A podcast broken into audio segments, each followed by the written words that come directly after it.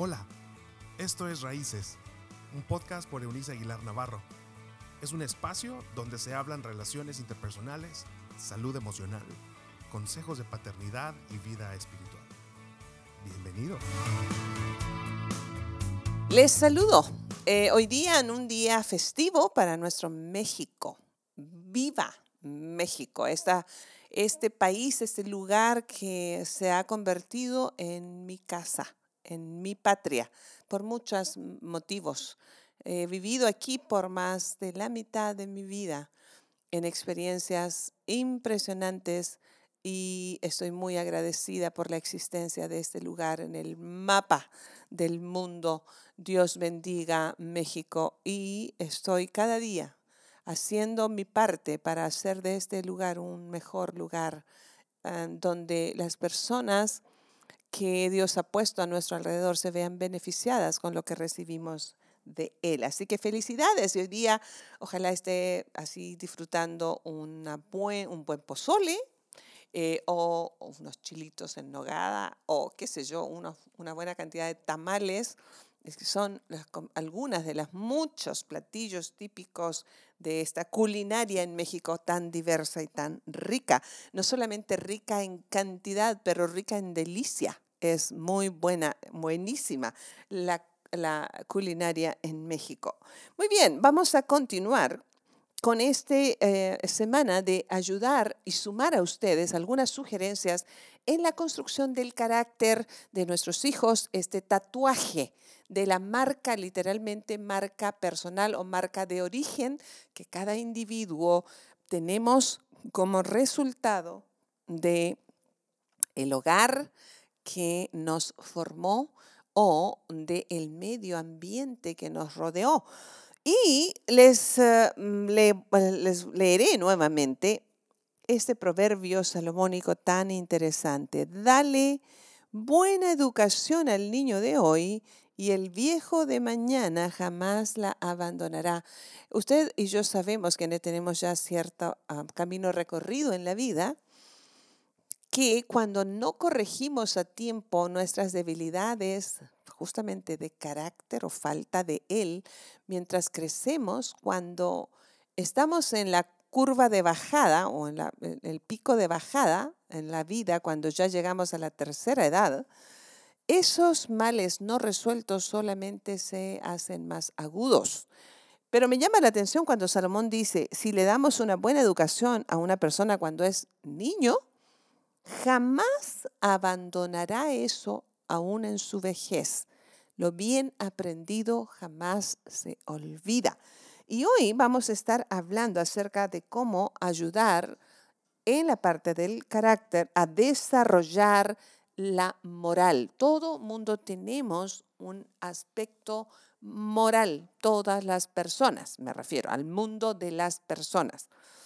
Los niños pequeños, una vez más, no captan la existencia de reglas de comportamiento por sí mismos. Las cuestiones morales tienen que ver con nuestras eh, acciones y sobre todas aquellas acciones que realizamos cuando nadie nos ve. Allí es donde se prueba de qué está hecha nuestra moral, esa parte de nuestro carácter. Porque nosotros podemos desarrollar un nivel de hipocresía casi ah, perfecto eh, mientras crecemos. Es increíble. Un niño es un, parte de ser niño, de la belleza de un niño es que es auténtico. Decimos que los niños sueltan toda la sopa, es una frase muy coloquial en México, pero lo cierto es que cuando uno es niño tiene esa capacidad de ser transparente. A medida que va creciendo, eh, nos vamos complicando la vida y con ello vamos escondiéndonos y escondiendo nuestros males. Por eso la moral se prueba, escuche, bajo presión y en lo oculto. Les reitero, la moral de una persona se prueba bajo presión y en lo oculto. Y bajo presión, cuando usted tiene mucho, mucho estrés, mucho, como en esta pandemia, cuando usted tiene mucho dinero y cuando usted tiene mucho poder, sea que ese dinero sea suyo o no. Una de las pruebas más grandes a la moral de una persona ah, está frente o cómo actúa frente al dinero y posesiones ajenas que se nos dan a administrar. Allí es una persona probada.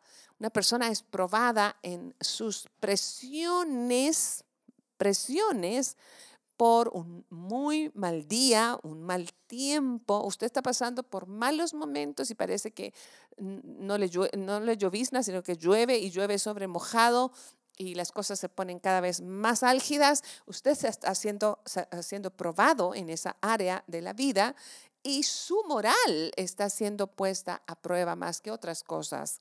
Usted tiene poder, alguien le dio autoridad, no sé, como político, como padre, como jefe, eh, donde usted tenga autoridad, líder religioso, usted está siendo probado en su moral. Usted tiene la, un, no sé, tuvo un, accidente o alguien lo empujó o alguien lo insultó, usted está siendo probado en su moral. La manera en que usted reacciona va a evidenciar su moral. Y les decía que los niños no pueden captar esto de la existencia de reglas de comportamiento por sí mismos. Por eso necesitan padres, necesitan tutores, necesitan adultos que les guíen. Y yo lamento profundamente vivir en una generación que tanto daño le estamos haciendo a los niños. El enemigo de Dios, llamado diablo, ha hecho un trabajo quirúrgico, casi, casi perfecto, en esto, ¿sabe? Porque él conoce el efecto terrible que tiene en la vida de una persona cuando ha sido un niño maltratado, cuando ha sido un niño abusado, cuando ha sido un niño avergonzado, cuando ha sido un niño no aceptado, cuando ha sido un niño formado sin reglas, sin moral, sin conciencia de lo bueno y lo malo, el diablo sabe que los tiene de su lado. Por lo tanto, no le tema a una próxima guerra o cuarta guerra, tercera guerra mundial. Témale a la siguiente generación de niños abusados, solos, solitarios, huérfanos con padres vivos, niños a los que se les da todo lo que piden, niños abandonados en las calles. Eso es una verdadera bomba de tiempo. De allí que es tan importante que los padres seamos amorosos, los tutores seamos cercanos, los maestros seamos em, inspiración para nuestros alumnos pequeños. Fíjese, entre los 5 y 10 años es que una persona, un humano, se comienza a ser consciente acerca de las reglas. Ah, las reglas de un juego, las reglas de la casa, las reglas en la calle, por ejemplo, cuando hay que cruzar una calle, ahí hay reglas. Sí sabe que hay lugares en el mundo en que hay multas para quienes cruzan una calle a la mitad de esta y no en un paso peatonal. Siempre que eh, guía a un niño a la calle, le debe enseñar a mirar para ambos lados, fijarse en los ah, pasos peatonales, Parece tan simple, pero en realidad es una enseñanza profunda. Usted le está enseñando acerca de desarrollo moral. Usted le enseña moral cuando deja dinero sobre la mesa y espera que el niño haya entendido, porque usted le enseñó a no tomar algo que no es suyo, aun cuando esté en su casa es de su mamá, es de su papá, es de su tutor, es de su maestro, es del adulto, es de su hermano, pero no es suyo. Cuestiones de moralidad se enseñan y se aprenden desde esos eh, detalles. Porque a partir de los 10 años ya van a empezar a experimentar lo que significan las reglas en la vida. Y con ello yo les decía ayer la importancia de que a nivel de conciencia ellos vayan asumiendo que hay un pago por aquello que hacemos, un buen pago, un mal pago. Eh, yo sé que desde la historia bíblica de Adán y Eva, Adán culpó a su mujer, la, mujer culpó a la serpiente excepto haber reconocido que ellos habían desobedecido directamente. Así las cosas, a partir de los 10 años, empieza esta experiencia de eh, eh, qué hacer con las reglas. Las, las cumplo o las brinco, ¿cierto? Las salto.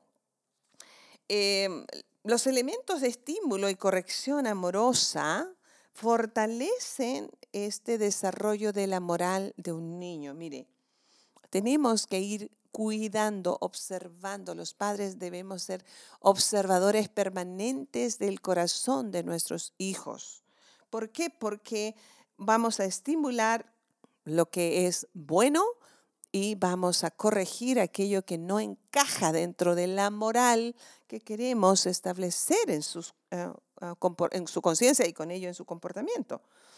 Fíjese, los elementos de abuso eh, en, la formación de los hijos, va a debilitar el buen comportamiento y con ello va a derrotar, va a derrumbar, va a destruir la moral de una persona. Me explico.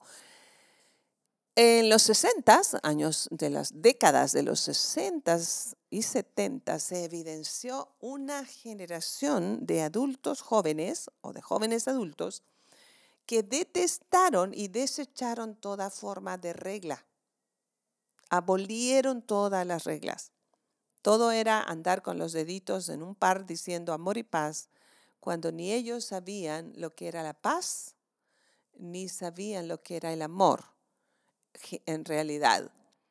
Eh, ¿Por qué? Porque venían de una generación en que los padres golpeaban a sus hijos de manera irresponsable. Si usted, usted, en mi opinión y experiencia, debe hacer una diferencia entre la corrección de una persona en formación y abusar mediante golpes a esa persona. Entonces, cuando nosotros golpeamos para sacar nuestra ira golpeamos a nuestros hijos para desahogar nuestra ira, nuestro enojo, nuestra frustración, lo único que estamos haciendo es abusar de esa, de esa persona siendo un niño o un jovencito. No estamos corrigiendo nada. Estamos derribando una moral que queremos construir.